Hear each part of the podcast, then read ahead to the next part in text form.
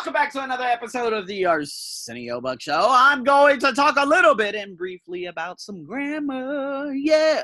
Grammar, baby. Yes, we're going to be talking about how to express casuality.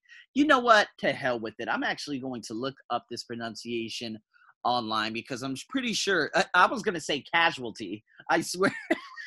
You guys are going to be like, wait, why are we going to talk about that today? See, I knew I got it right. Causality. So here we go. Let's press this right here.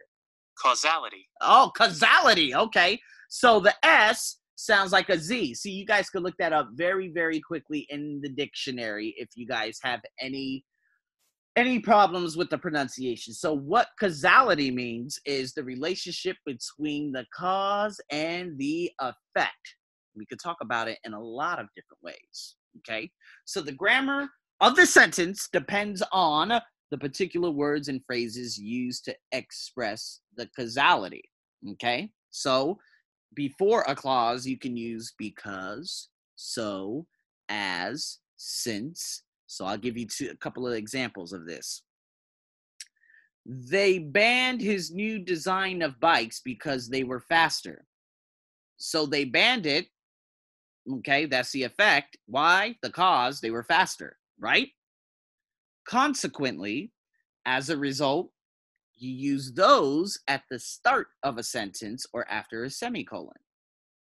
So let's just say this is very valuable. As a result, comma, trying to eliminate loss actually destroys the main benefit of technology, of sports, whatever it may be. You understand? So you use that at the beginning of a sentence. Okay? Before, so, as, since, you use before a clause. The clause, again, before the clause, they were faster. That's the clause. Okay? That's basically the cause. The effect, they were banned. Okay? So, result from, lead to, have an effect on. These are main verbs followed by prepositions. Result from, preposition. Lead to, preposition. Have an effect on, preposition. So, a lot of health problems people suffer result from terrible dieting. Does that make sense? Good. Let's go into the next one. A cause of, the impact of, on, a consequence of. These are noun phrases, so we can use them like this. The problem is that, so the problem is, it is, that, we use that as a relative pronoun, and then we put a noun phrase. The impact of the technology is not restricted to current individuals. So you guys, if you want to see this, again, it's in blog form, so don't worry, you have time to view that. And here we go. What we're going to do, we're going to complete some of the sentences that are in here right now. And then we can talk about it in brief. So you're going to create it with the correct word or phrase in the parentheses. Then you can write some sentences and send them to me. So what we have in the first, we have three choices. We have as a result, since, a cause of. A cause of. Okay? So, top sports players don't eat or drink it, comma, but we all see this advertising at the sports events, period, blank. We think they do. So remember at the beginning of a sentence, what do you put? That's your number one. Going into number two. The impact of, consequently, an effect on. So, for example, comma, fast food sponsorship can have space viewers, comma, particularly young people. Your number three, because, lead to, a cause of. In my country, comma, we have a lot of problems with fighting at soccer games, space.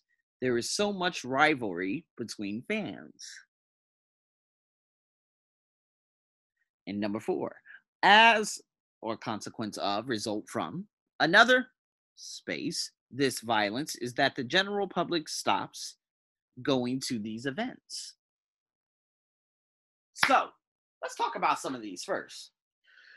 When it comes to fast food sponsorship, I just do not understand why Lionel Messi actually sponsors Pepsi. That's a drink that kills a lot of people. But again, hey, make your money, boo-boo.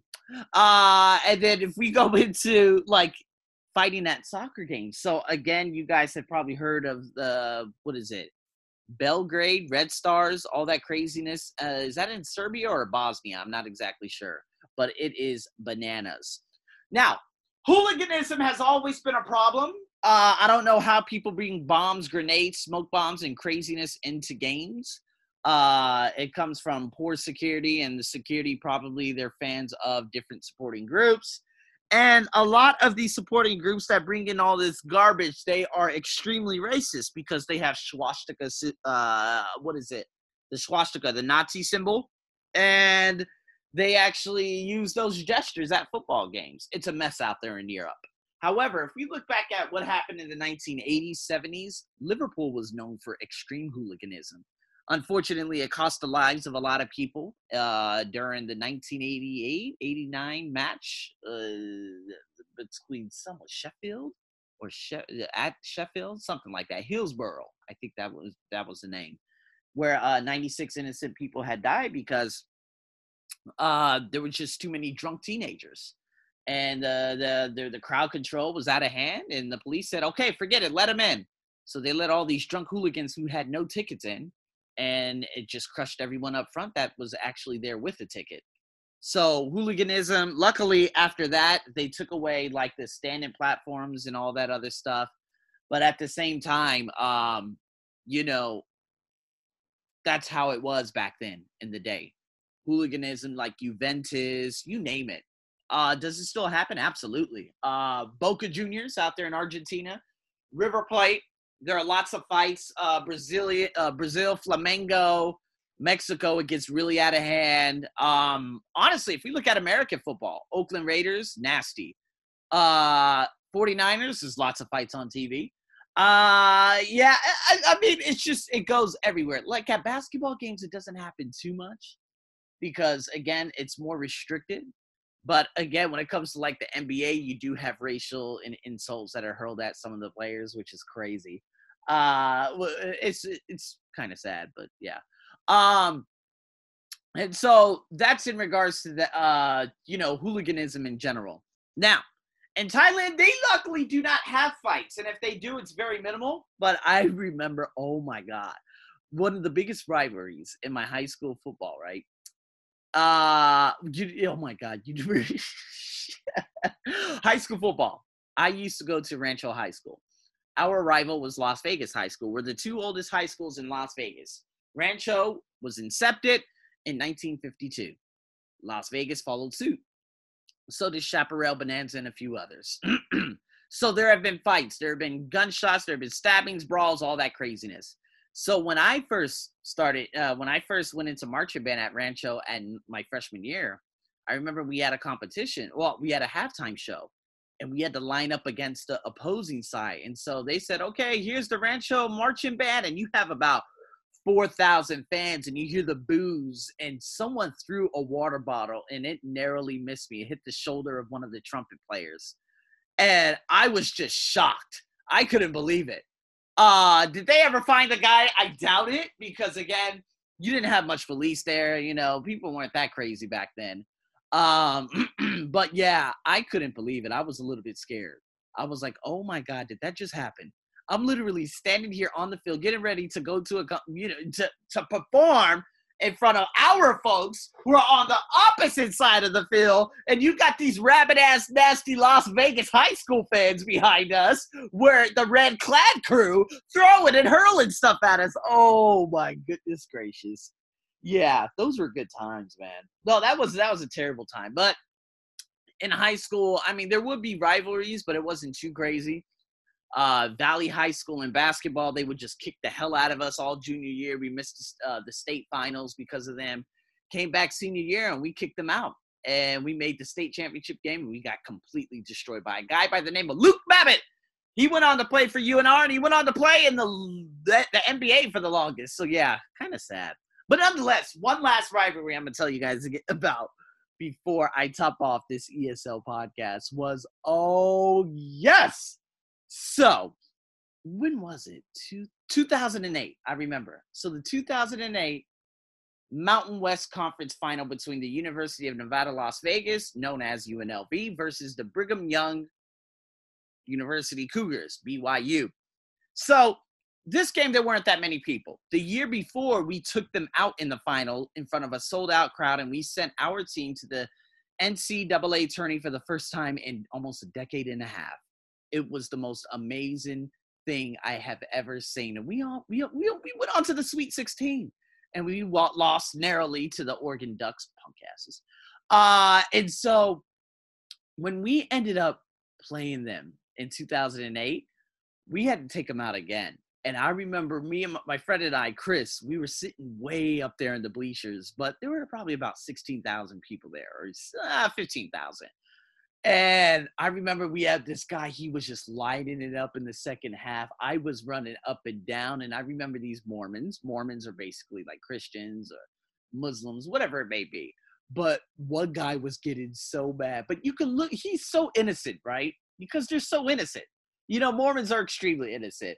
But he was just looking at me. He was looking at me with just anger. And his wife, she's just adorable, right? She's like, honey, calm down, calm down, calm down. Oh, my God. I live for those moments. And the last one was 2009. U of A came right before Christmas because they had a big football game later on that day. So their basketball team came. They were ranked, and they had some monsters on that team. Let's just put it that way. And the crowd, it was like 7,000 of them and like 8,000 of us at our home at Las Vegas at the Thomas and Mack. And so before the game start, you hear U of A, the University of Arizona, and I was like, oh hell no, they came into our house and they're doing this.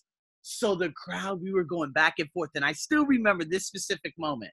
It was like probably 5-10 minutes into the game. I remember that there was a huge block on our end. We went down on the offense, and they passed this ball to this guy named Kendall Wallace. And when they passed it to him and he was wide open and he went up to shoot it, I remember the entire crowd of like, I don't know how many UNLV fans, maybe they were all UNLV fans, but there were like 8,000 people. Everyone stood up. And when he made it, the place went bananas. It was like a mosh pit. It was like people like, oh my God. That was the most exciting game I've ever been. It was so exciting that I remember this lady behind me. I don't know. We made eye contact. She was from U of A. She looked at me. She was pregnant. She looked at me and she said, "Fuck you." And she flipped me off, and I laughed so much. And I said, "Chris, look at her. She's angry." Oh man, those are beautiful moments, man.